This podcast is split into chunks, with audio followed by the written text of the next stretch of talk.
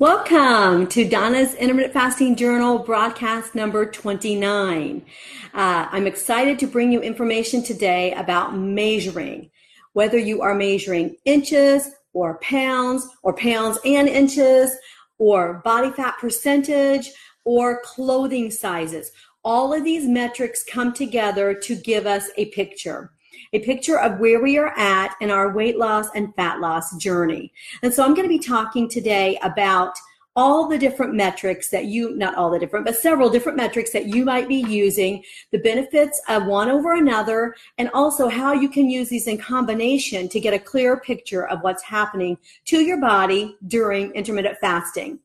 Um, I uh, want to say that those of you who are on live in Donna's intermittent fasting Facebook group, um, you have a little bit of a messy outline, and I'm sorry about that. That's just how we don't have the um, Facebook does not have when you copy and paste from a Word document. It doesn't have the capability of making an outline look really nice, like I like to as a writer and a speaker. However, um, I want to encourage you to subscribe to donnareish.com and uh, even if you're watching this on YouTube, you might want to subscribe to donnareish.com because that is the place where I have everything very organized. Not as organized as the course because the course takes it all and puts it incrementally, which is something that you can't do when you're just blogging here and there. But it is organized. So if you hop on to donnareish.com, subscribe, you'll get the free startup charts for intermittent fasting there at donnareish.com. No cost, four different uh, startup charts for you. Um, and you will also uh, be subscribed so you will get the blog posts that came, the video, the um, audio, YouTube link, uh, iTunes link, and the neat organized outlines that I'm all about. So anyway, hop on over there and subscribe. You can also subscribe at YouTube, and my tech girl eventually puts this up at YouTube as well. You can also subscribe at iTunes so you can just listen rather than hear. This week I don't have any boards for you, so you can really just listen pretty well and follow. However, you know how much I love my outlines and how much detail I give in my outlines for my listeners, so you might like the outline for that purpose. So anyway, metrics that work for you with intermittent fasting. Metric simply means measure, right? You know, I'm a language lady in other places online. And so I'm all about teaching word um, basis. Metric is measure. And so when we say, I don't know the metric system, right? You hear people in US, in the US say, I don't know the metric system. We get in the weight loss groups and they talk about how many kilograms they've lost and so forth. And we're just like, say that in English. Well, we're not really telling them to say it in English. We're telling them, don't use metrics, use uh, our American system, right? But metric itself means measure. And we can have various metrics to chart our weight loss journeys. And it's important, especially for women, to not just camp on one particular metric. And you're going to see why as I go through this today. Um, there are four primary methods that I'm going to be talking about today. One is scales, which is our most common, and that's what the first thing we always ask is, how much weight have you lost? How much weight have you lost? Okay, and the scales measure all body uh, losses, all body weight losses. It's measuring um, uh, mass, but it's measuring every part of your body uh, mass loss. So it's measuring whether you lose fat, whether you lose water, whether you lose muscle. Um, it is, or you cut your hair and you lose hair, or you um, took a, got an, your appendix out and you lost an appendix. It is measuring simple weight, pounds, pounds, and that can be anything anything that is in your body is measured through a scale. It is a purely mass measurement. In other words, it's not differentiating among the various parts of your body, whether you have water weight, whether you have pounds weight, whether you have um, organs weight, whether you have stools in your intestine, um, food and drink in your intestines, uh, your bladder is full of, of liquid. It's not measuring any of that, it's simply a mass measurement. Tape measure is the next one, and uh, it measures inch loss. So we often go by this in uh, trying to see how many inches we've lost. This can also measure fat, muscle, and water right? Because let's face it, it if we have just eaten a really big meal, uh, we can bloat up from maybe the food type. Maybe we're responding or reacting to the food type. And in that regard, we're not measuring true weight with a tape measure. We are measuring inflammation. We're measuring bloating. We're measuring liquids. So it can also measure fat, muscle, and water. And the other thing about tape measures that we're going to learn about today is that they can be too subjective. Then we have body fat percentage, which I'm going to discuss today. And my very, very, very, very favorite is goal pants. Um, and the main thing that we have to understand about all metrics, regardless of what metrics you decide to utilize in your weight loss journey, is that we have to understand that we can't change what we don't measure. So if we don't measure it, we can't make a change to it, right? So it's like a cook you know, a lot of times um, I, I've, I have written a couple of cookbooks. You may have seen them on my blog. Um, one is a freebie, sugar free book, and another one is uh, a low carb cookbook. Um, but uh, I had this whole program designed many years ago that I was writing for homeschooling moms to learn how to do uh, mega cooking, what we call mega cooking. I did mega cooking where you put you make meals ahead and you put them in your freezer and so forth. But I could never finish that book, even though I tested it every month and I had, oh my word, I had all these sheets and everything because I was not an accurate measurer. That is, I would just, if I had some spaghetti sauce left over and, but I didn't have any spaghetti noodles, but I did have some sauce and I also had some meat and I also had some cheese. I would just make that extra into something else and it was no big deal to me. But when you write a cookbook, you have to be extremely accurate. And I found that out through my low carb cookbooks, but they were way smaller compared to what this other program was going to be that I was going to write. Basically, I could not write this mega cooking cookbook program because I was a bad measurer. And we often do the same thing with weight loss, with inch loss, with size loss. And that is that we don't meet our goals entirely because we are bad measurers. We cannot measure, we cannot succeed, we cannot change anything that we are not measuring. And a lot of times we don't want to measure. I know that was me. I was in a plateau in the spring, a really bad plateau that now I really, really because I was not wanting to measure. I didn't want to measure. I would stay off the scales. I wouldn't try on my gold pants. I didn't measure. You know, and all the while I'm telling myself I'm probably just gaining muscle because I work out. I'm probably just gaining muscle. And now that I look back and I understand everything more that I understand, we learn and grow all the time. So a few months later, I'm looking back and I'm going, you were not just gaining muscle. You were simply not wanting to measure because you didn't want to make a change. Just talking to myself here, that's what I was doing. So I'm going to go through these and I'm going to discuss the pros and cons of them, how to utilize them for your maximum success, and kind of bring it all together so that we can have change. We can have change in our lives as a result of making proper measurements using good metrics. So the first one is the most common, and that is weight loss pounds scales. All right, so in a weight loss pound scale situation, uh, we have to understand that we have to make a calorie deficit in order to lose fat. So we cannot lose fat weight without making a calorie deficit. We can lose all kinds of other weight in all kinds of other ways. Like I mentioned at the beginning of this video, we can have our appendix taken out right? And we can lose weight. I can remember this old uh, story tape set that my kids used to listen to, and they had this, they were on this diet program, and they were, you know, talking about shaving their eyebrows and spitting and, you know, all, and then they wanted to know if they could have their uh, appendix taken out so that they could lose more weight, right? There are a number of ways that we can lose pounds, but to lose fat, we have to make a calorie deficit. All right. Now, the other problem with simply using a weight loss scale pounds methodology um, or kilograms, depending where you're from, um, is that we can lose or gain weight based on losing muscle. Right? Remember what I said at the beginning.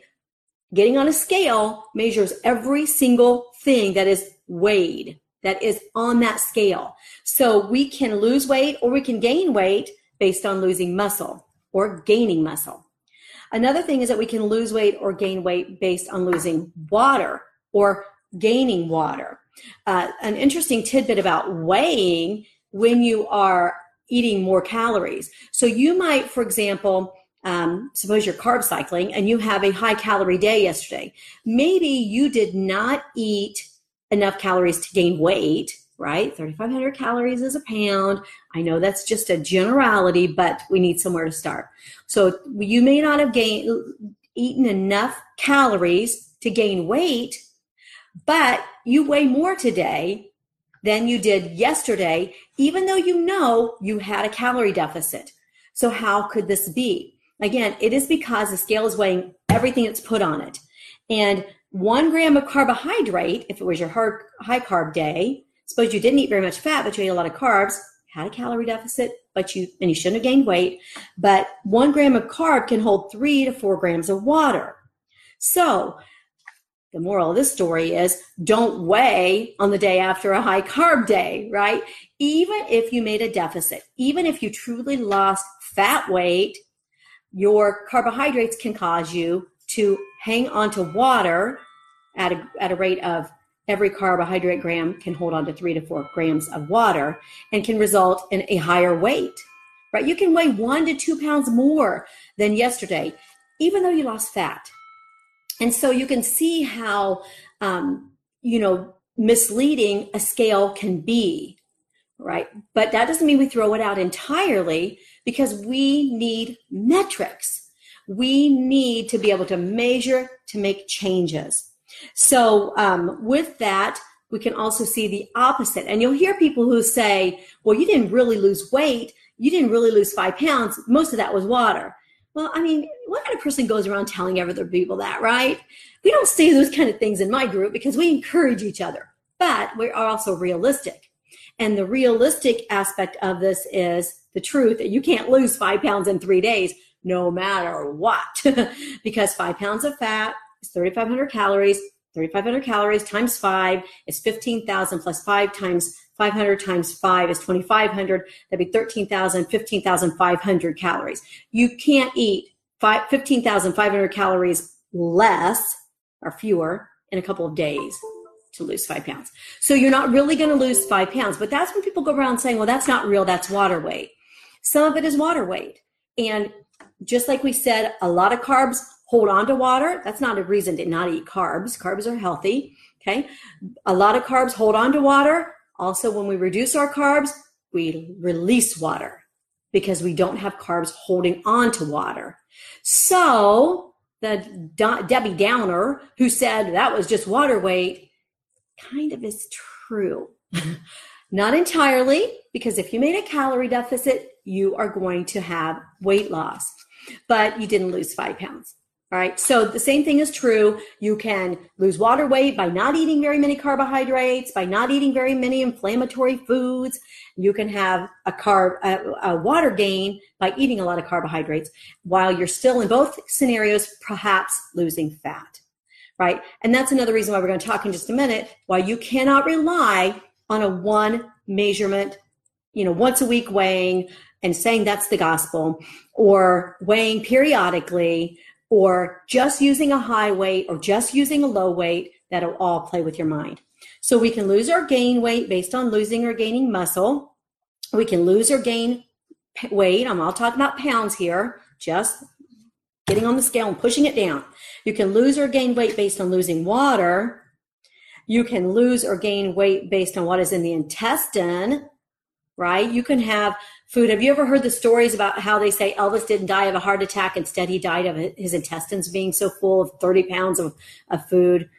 You know, those are just, you know, fables spreading around. But the premise of that is true that we can have an intestine full of food and food is heavy, right? And if we only gained what we ate in like we ate five pounds of food, so we gained five pounds. We ate eight ounces of food, so we didn't gain any weight or whatever. That's not how it works. So, right, we have calories to actually cause us to gain and, and lose weight. So, what is in the intestine? So, you can have a big meal. You know, you, you hear people all the time saying, I'm not going to weigh unless I had a big bowel movement. Have you ever heard that? Have you ever said that? Okay, anyway. and so we hear people all the time who are saying that they are not weighing because they haven't gone to the bathroom the last day or two. I am not getting on that scale, you know. And so what's in the intestine, what's in the bladder. Again, that's weighing whatever's pushing on the scales. So also the problem with weight slash pound slash scales or kilograms is that if you lose muscle but not fat, you can look like a skinny fat person. So this these this often happens, and this will be like if you look up some of those like that Minnesota starvation study where they reduced the men's caloric intake so low and they lost so much weight and they look like terrible, right? Because they lost all the muscle because they were on such a reduced calorie diet. And you hear this all the time, sometimes out of jealousy, but sometimes out of authenticity. We hear people say, you know, have you seen so and so? She lost so much weight, but she looks terrible. All right. Sometimes that is jealousy and you know again what kind of people go around discouraging everybody else right? That's not all we're about. But you'll hear people say that. And there might be an element of truth to that because if we just reduce calories so much and so just so we lose pounds and that's all we care about then we can look like a quote unquote skinny fat person right? We also hear you know maybe you didn't really gain weight, maybe you gained muscle because remember, muscle weighs more than fat. Okay. All right. I'm, I'm going to put on my teacher cap here. Even though I'm not mathematical mama, I'm language lady. I'm going to tell you that a pound of marbles weighs the same as a pound of cotton balls. My husband has this scale thingy that he uses with his elementary kids to teach equivalency and stuff. He is a private teacher. Um, he teaches out of our home. And he has this little scale. He does it with the grandkids all the time too. And they put things on one side and they put something on the other, da da da da da da da. So they put something on this side that's super, super, super, super heavy. Uh, like something that's, you know, this big, really, really tiny, but it's like metal. All right. Maybe it's like nails, like made out of, you know, metal. And so it might be really small, but it weighs the scale down. And then on this side, they put cotton balls, for example, and they keep putting cotton balls and putting cotton balls, putting, putting cotton balls. And this over here, put the scale down, which even though it was just like a fat marble, let's just go with the marble thing. It was a fat marble analogy. They put cotton on this side, cotton, cotton, cotton. And the whole thing is blowing up with cotton until it's equivalent. The marble is the muscle and the cotton is the fat. So guess what? They weigh the same amount, but they look drastically different. A marble looks like this and the cotton is like falling off of the platform. All right. Muscle weighs the same as fat, but muscle takes up this little bit of space and fat is like this cotton and you have to have so much of it to get a pound. Muscle's dense in another terminology and another way to look at it. And uh, fat is not fat is fluffy, right? That's why we say I'm feeling fluffy today because it is um, fluffy. So we can look drastically different. And that's one reason why a scale alone is not necessarily the best metric to use. Now, you can throw out the scale if you want to, but only if you have another metric that's moving you in the right direction. You can throw out everything. You cannot ever do another measurement. But most people do not do well making changes without measurements of some sort. We, we, we improve what we measure. And um, so you can throw out the scale, but then go to a different metric that works better for you. One of the other ones I'm going to discuss here in a little bit. Um, and some people do. There are people in the big groups. The the actually the author of Delay Don't Deny, she threw out her scale entirely and went down two more sizes and stayed the same weight. There you go. That whole muscle. She got rid of fat. She replaced it with muscle. Um, the whole recompositioning that happens as a result of intermittent fasting. It's actually very, very cool because you can weigh more but look better, which the more you weigh, the more food the more calories your body needs. So that's kind of an advantage if you want to eat more in that regard. All right. So how can you use the scale? If you're not going to throw it out, how can you use the scale for more accurate measurements? All right. Again, don't rely on the scale alone for your metric. Don't count on one weekly weigh in. I learned this one of my i learned this the time that i lost 100 pounds 25 years ago the first time i lost 100 pounds um, and that is that you cannot rely on one isolated scale measurement. So weigh multiple times and average that. All right. So you're going to have a high weight, maybe after you had a lot of carbs and it held onto water. You're going to have a low weight, maybe after you just pottied or had your appendix out. And, and, uh, then you're going to have your weights in between. Average that for the week, and that is how much you weighed that week. And then that would be a more accurate measurement. Um, when you, a lot of people, you hear them say, I'm not weighing today, like I just mentioned, because I didn't have a bowel movement. I'm not measuring, measuring today because I am so bloated. I'm not measuring today because I feel fat, you know, and you know, or the counterpart to that is, I am so measuring today. I feel skinny today. Right. And so then we hop on the scales all excited. And so, uh, we need an average. Using an average lets you see true fat or muscle loss, throwing out the highs, throwing out the lows, throwing out anything that happens with water, stools, menstruation, eyebrow removal, whatever it might be. All right. Um, then you can keep track of this on a graph or just, you know, on a piece of paper where you have last week's average, this week's average. That's how much you weighed last week for the week. All right. Um, having a weekly weigh in or even less frequently than that or any other type of weigh in where you're not averaging is not good emotionally or mentally. Right. Leading up to it, those of us who have been in diet groups before, I mentioned on here before that I was the queen the tops queen for my region when I lost 100 pounds before 25 years ago. So yeah, I was the queen. I had the tiara and everything. All right. And we weighed in every week on Thursday night, which was very timely because the weekend was coming. So we don't ever want, in those instances, a Monday weigh in. Heaven forbid would we have a Monday weigh in. That's one thing I really love about intermittent fasting I can weigh on a Monday just like I can weigh on a Thursday or Friday because I'm fasting all the time. So I'm not like cheating, going off, going on all the time, so on. So, anyway, but leading up to it, we have this emotional and mental process that's happening within us. So, leading up to that Thursday night of my tops weigh in, take off pound sensibly, TOPS, good acronym. I love acronyms, abbreviations. Um, so, we're leading up to that. So, what are we doing?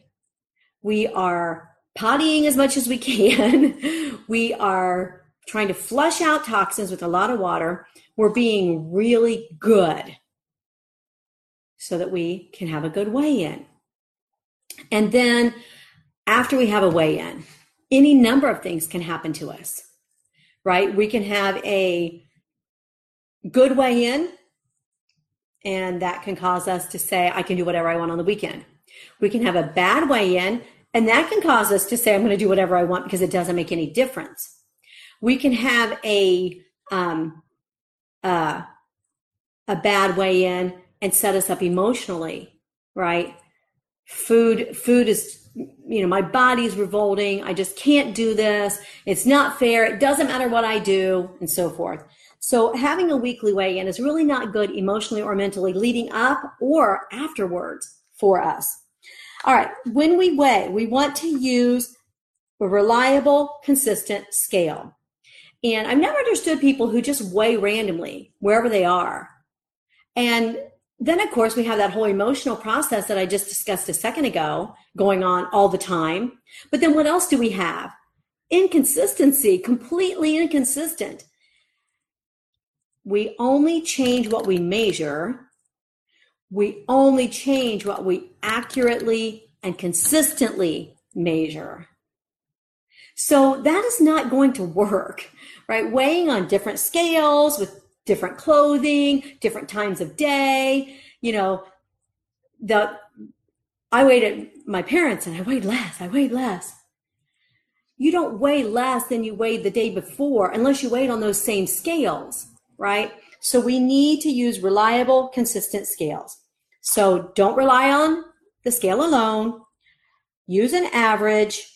Don't have a weekly weigh in and use a reliable scale, not one that weighs you differently every time you step off and on, and one that's consistent so you always weigh at the same place. So my husband and I always weigh at the Y. We always weigh in the morning. We always weigh before we get in the pool. And, and it just has really, really worked. All right. The next metric is a tape measure. And there are some issues with tape measures, just like there are issues with any single metric.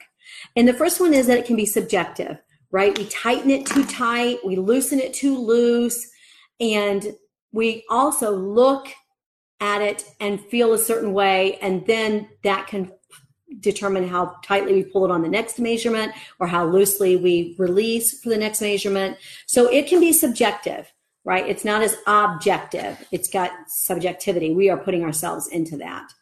Um, we definitely need graphs or columns or something showing our progress when it comes to inch loss. And this is especially true because it can take a long time to lose like inches in the arms for example. That's such a small measurement. It can take a long time to show an inch loss in an arm. Also, um, the, another reason we need the graph is because, uh, in the chart, is because muscle can also be affected. So um, we can show loss anywhere when we measure. So in that regard, it's good. The scale's just showing what's pushing down. The, the tape measure is showing inches all over our body. So that is good because it's more apt to be true fat loss, though it could be muscle loss or muscle gain, and it could be even bloating too, right? Inflammation can make us puffy everywhere. Have you ever noticed that? And some people are more prone to inflammation, like in their trunk, and others are more prone to inflammation in inflammation in their middle, and so forth. So, um, you know, you need to measure as many places as you need to measure for your own peace of mind. So one thing that I want to caution about with measuring is that you don't double dip. Like we all see people who say, I lost 17 inches last month. And we come to find out that they're measuring a wrist, a forearm, a lower upper arm, an upper upper arm. So they're making, maybe making four measurements on the left arm and then four measurements on the right arm. All right. So there are a number of problems with that. First of all, that's way, way too laborious for the average person to keep up. And our metrics, if we're going to use them and if we're going to be consistent with measuring, they need to be something that we can repeatedly do. And we're, I'm personally never measuring four places on my arms. I mean, you know, I'm lucky if I measure every other month because it's just another thing to add to my to-do list. So we have to be careful about double dipping you know, we're four measurements here and four measurements here. That's eight measurements. All right. That can give us a false sense of loss, make us think that we're losing more than we really are. Okay. It can work both ways, right? We can have a false sense of not losing or gaining. We can also have a false sense of losing, um, thinking that we're losing more. So measure enough places that show loss eh, that you need, but not so much that it's too laborious or it gives you false hope of some kind. All right. Weight management, size management, inch management, health is all so emotional. We have so many emotions tied with it. And so objective measurements are going to help get our emotions out of the way a little bit or multiple subjective measurements can also do a similar thing. All right, inches can show what scales cannot show. So there are really benefits for tape measure kind of inches. Um, can show both kinds of fat loss, our subcutaneous fat, which is what we see our lumpy cellulite just below the surface of our skin, and visceral fat, which is the fat that's in inside around the organs. And this weighs a lot more and is harder to lose. You know, sometimes we can't measure that as well with a scale um, and then and, and, and even with a tape measure. So we maybe need to go to another another form too. Um, body the body can store visceral fat in, internally whenever our hormones are out of whack, uh, when our body is holding on to fat. Uh, when there are toxins stored, because toxins are often stored in our fat. So our toxins can be stored in that interior visceral fat. And um, so uh, that can be holding on to that fat and not releasing it, even if we are losing weight well. Um, the tape measure usually shows more or less the subcutaneous fat. So sub means under, so it's under the skin. That's how you can remember the subcutaneous versus visceral visceral is kind of um, when I think of visceral, I think of like something that's like esoteric or something, you know, like, and so it's not really as, as seeable. Uh, we might lose inches, which might show us fat, but not weight if we're preserving muscle. Now, this is an important note to make because we have a tendency to, because of the emotional aspects of weight and inch and um, fat loss and health, we can hold on to something that's not true. And I know I was doing this in the spring. I didn't want to change my eating anymore. I didn't I really understand the effect that HIIT training and weight training and strength training could have on my weight loss and on my size loss. And so there were uh, three months in there that I was deluding myself, right? I was, you know, having my five hour window and eating whatever I wanted and I wasn't really saying, you know what, you only have 30 pounds to go. You have to work a little harder at that now that you're closer to your goal. And I didn't want to do that. So I was emotionally and mentally, you know, tr- tricking myself. And one of the ways that we can do this is by blaming uh, lack of weight loss and lack of inch loss, even to a certain extent, on muscle. And we have to be careful when we do that because Mm, here's muscle, here's fat. There's that's a proven truth. A proven truth is that if we work out through HIIT training and strength training, we are going to gain this and lose this. That's a truth. But if we are not working out and not upping our protein and not doing things to make this muscle grow and to make this fat go down, then we have to be careful with saying it's probably muscle. It's probably muscle. Again, we change what we measure and we can delude ourselves with unreliable or two subjective measurements. And we can delude ourselves with a little bit of knowledge that we apply to our situation incorrectly. So we want to be careful with that. So something should be reducing. And this is what the point I had to come to like in May finally when I was like okay, I my gold pants are still hanging here. My measurements aren't changing and my weight's not changing. Something should be reducing. Right? Something. It doesn't have to be the scale. It doesn't have to be the tape measure. It doesn't have to be the gold pants. It doesn't it should probably be the body fat percentage. I'm going to talk about that in just a second. But something should be changing. And if nothing is changing, then we are not moving ahead. And that is the whole basis for metrics. That is the whole basis for measuring is that they are going to cause us to move ahead. And we're not going to move ahead if nothing is changing. So while we can choose whatever metric we want, we can combine metrics, something should be changing overall, over time, doesn't have to happen all at once, or else we need to change our metric or change our approach. Something should be changing. So we need to be careful about deluding ourselves with the whole, I'm just building muscle. All right. And that's why I'm not losing weight. All right. Unless you're using a couple metrics and that's proven true, then that's when you say that right? We just need to be honest with ourselves, be honest with our metrics, bring in reliable metrics, bring in consistent metrics, bring in subjective and objective, bring in multiple metrics, and be honest. And that is going to help us reach our goals way better than an isolated metric or a delusional or non reliable or inconsistent metric. All right, I'm going to move over to body fat percentage. And um, I've been interested in having this done. There is a calculator that I have in your notes here that will help you. Um, and I have heard uh, weight training experts say that the calculator like this is within 5% or 4% or 3%. It's usually somewhere between 3 and 5% as accurate as have using like a caliper I don't know if you say that caliper or caliper. And I meant to look that up because I do not like to put the emphasis on the wrong syllable. I forgot to look that up before I got on here. So you can correct me if I'm saying it wrong, caliper. Um, but the average body fat percentages for women are 25 to 31%. This is average. So if you're overweight, we have a higher percentage of body fat. If you're underweight, you know, or whatever, men 18 to 24%. Fit body fat percentages. So these this is like what we want to attain. Uh, fit body fat percentages for women is between uh, a fit body fat percentage for a fit woman is between 18 and 23 percent and for a man is 10 to 15%.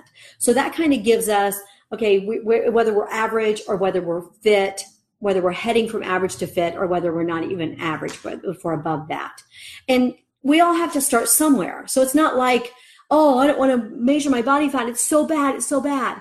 But that's how you change. That's how we all change right is figuring out what that is and then getting better. So i i don't want us to be discouraged like i don't want to do that because my percentage is so bad. Like i don't want to get on the scale because i weigh so much whatever. We can only change what we measure. Okay so body fat percentage is good because it can show the difference between muscle versus fat. And it can show us when we're really losing fat. If if we have our scales and we have our body fat percentage measurement and we're logging both of these and we continue to lose pounds, but we don't lose body fat, that can be an indicator that we're wasting our muscle away, that we're losing our muscle, but we're not losing fat. So you can see how these can work in tandem to really give us a good picture of what's happening within our bodies.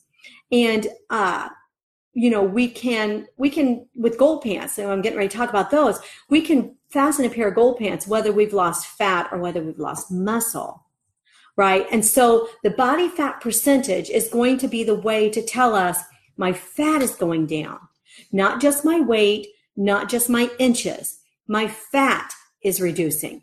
And that should be our primary and ultimate primary and ultimate beginning and end. That should be our primary and our ultimate weight goal, not just to lose pounds, but to lose body fat. Body fat is going to cause us to weigh less. It's going to cause us to look better. It's going to cause us to be healthier. It's going to cause everything to get better. Our sleep is going to get better. Our diseases will go down. Our asthma, our breathing, our sleep apnea, our uh, inability to exercise, our um, uh, diabetes, everything gets better when we lose body fat. So let's keep going here. It can be more accurate. All this person, this is why I always tell my students in class because I write the books that I teach and I test them. So I always tell my kids, this person is as smart as I am because this person said the same things I did. These are my notes. So anyway, we can be more accurate than scales because we can have a lot of muscle and weigh a lot. That's another good thing about body, body fat percentage is that um, the example here is that a bodybuilder male might be 8% body fat, yet weigh 250 pounds. And on a chart, simply by scales alone, simply by pushing on that scale with his body weight, his fat, his stool, his water, his liquid, his organs, his um, inflammation, his muscle, his pounds, everything together um, can be overweight at 250 pounds on a chart but yet he's got 8% body fat and he looks fantastic. Right. And so he is way healthier than somebody who has, you know, 25% body fat, a male who has 25% body fat and weighs that same amount and is that same height. So it can really help. Again, I talked about the muscle being denser than fat. So we have this fat marble here. We have this fluffy cotton over here. Muscle is 18% denser than fat. So you can see that just that just if you have a pound of muscle versus a pound of fat, you're going to look 18% better immediately without any scale change. Okay, then muscle burns more than fat. That's another reason why we want more muscle and we want less fat. We're going to burn more. We talk about this when we talk about the afterburn effect. So when we say, you know, well, I'm burning all day long after I exercise. When we have muscle, we're going to burn all the time more calories than we are without muscle. Um, there are ways to measure this body fat percentage, the caliper, a body fat scale.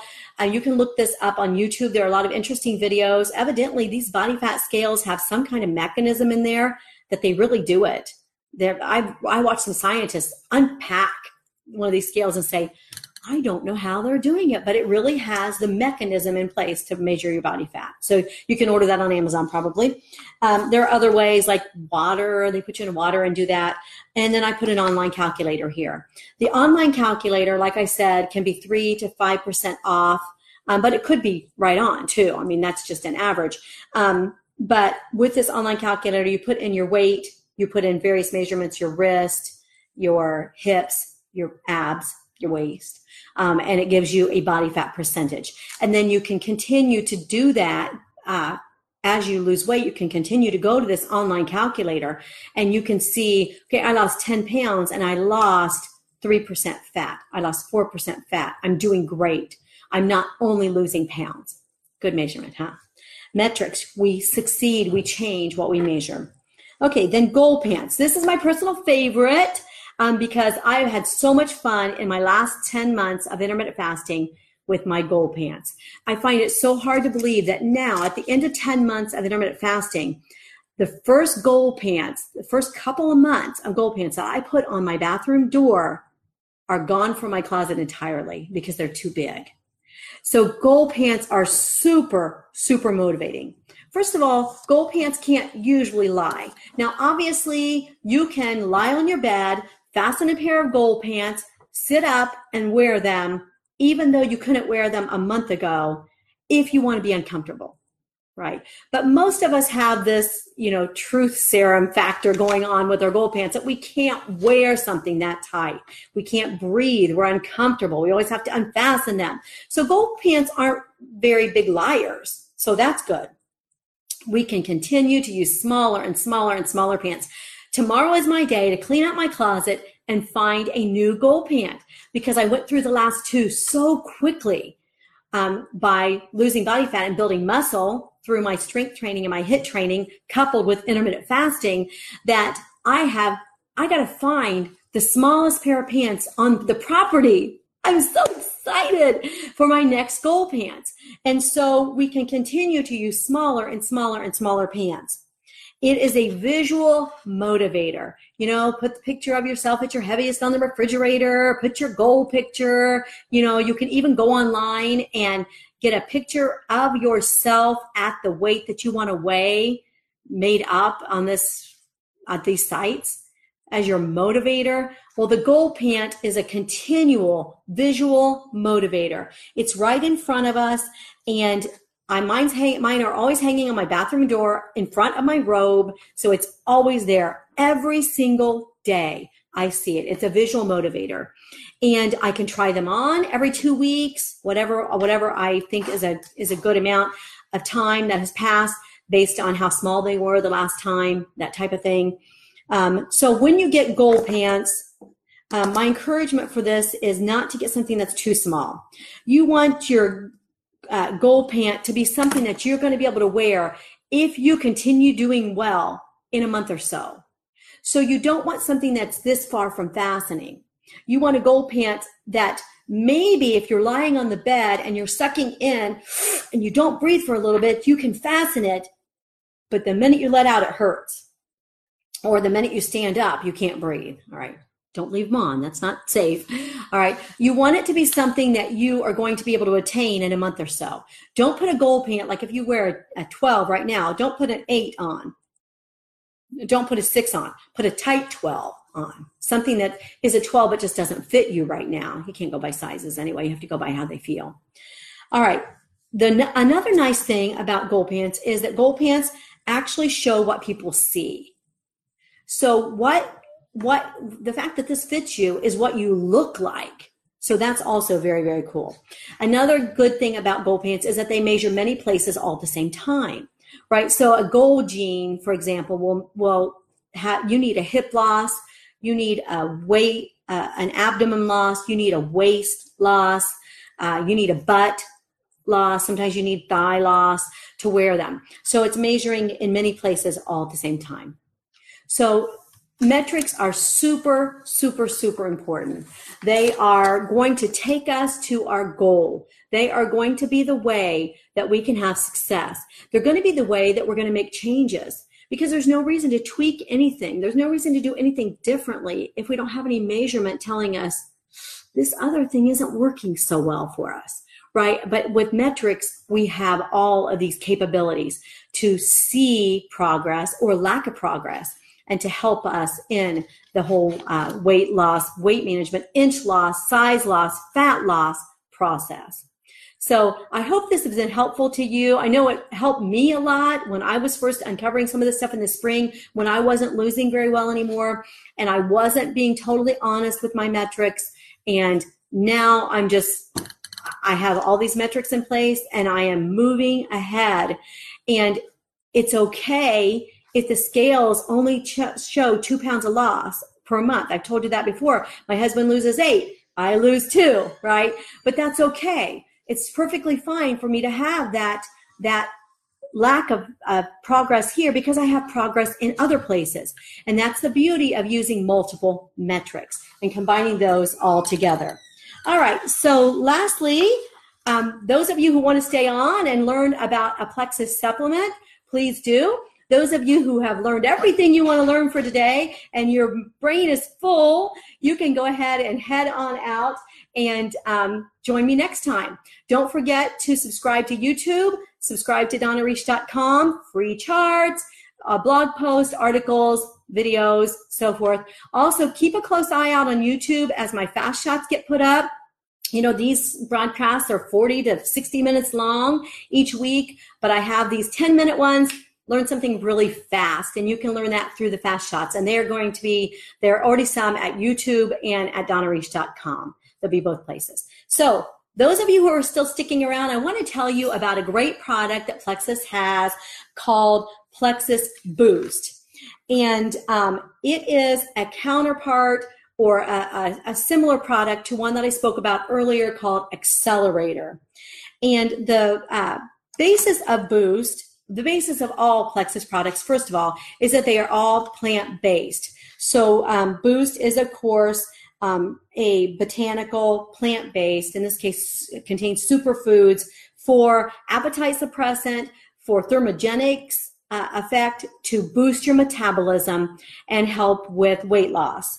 Um, the Boost is, like I said, a counterpart to Accelerator. So at the end, I'll tell you the differences between the two.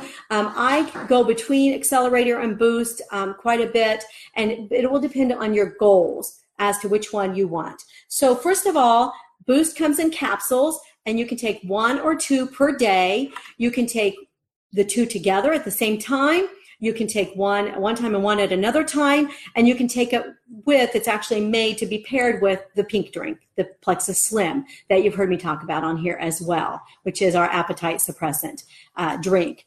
Um, kind of like a lemonade, pink lemonade type of deal. Um, so anyway, Boost is a, a, metabolism booster. It's an appetite suppressant, and it is really helpful during fat loss. I'm going to tell you a little bit about the ingredients. Again, they're all plant-based botanicals, superfoods. They help with boost helps with hunger, metabolism boosting, thermogenics, and energy. So it's a really powerhouse product that um, I really, really love to take. So here we go. One of the ingredients is Caralluma fimbriata. And this is my favorite ingredient in Boost.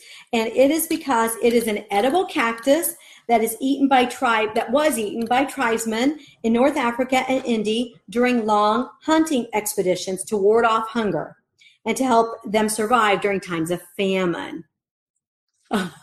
Sometimes we feel like we're in a famine, right? We are not in a famine. We are simply using time restricted eating, and we're going to be just fine in a few hours. Okay. Um, but uh, that just is a perfect ingredient for fasters, uh, Caralluma fimbriata.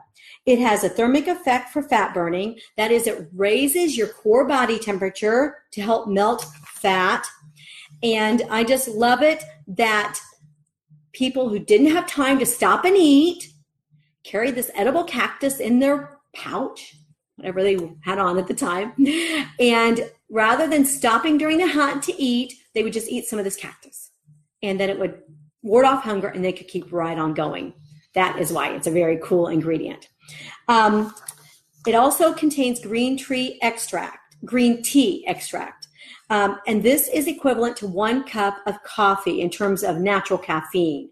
Um, I mentioned before that I don't drink hot drinks of any kind, so I don't drink herbal teas or coffees or anything. I either use Accelerator or Boost as my caffeine uh, supplement, so to speak. There are other ways to get caffeine. I teach that at the blog. You can drink caffeinated water.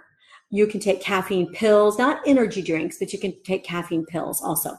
This is my choice of caffeine because it's natural caffeine that comes from green tea extract.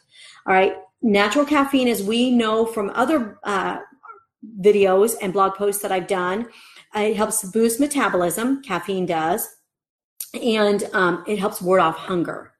So a lot of times, if you have a lot of problems with hunger during the fast, you might just need caffeine. It might just be the thing that will help you get through the fast better. Uh, it is great, like I said, for those who do not want to drink coffee or tea during the fast, and green tea extract gives natural energy.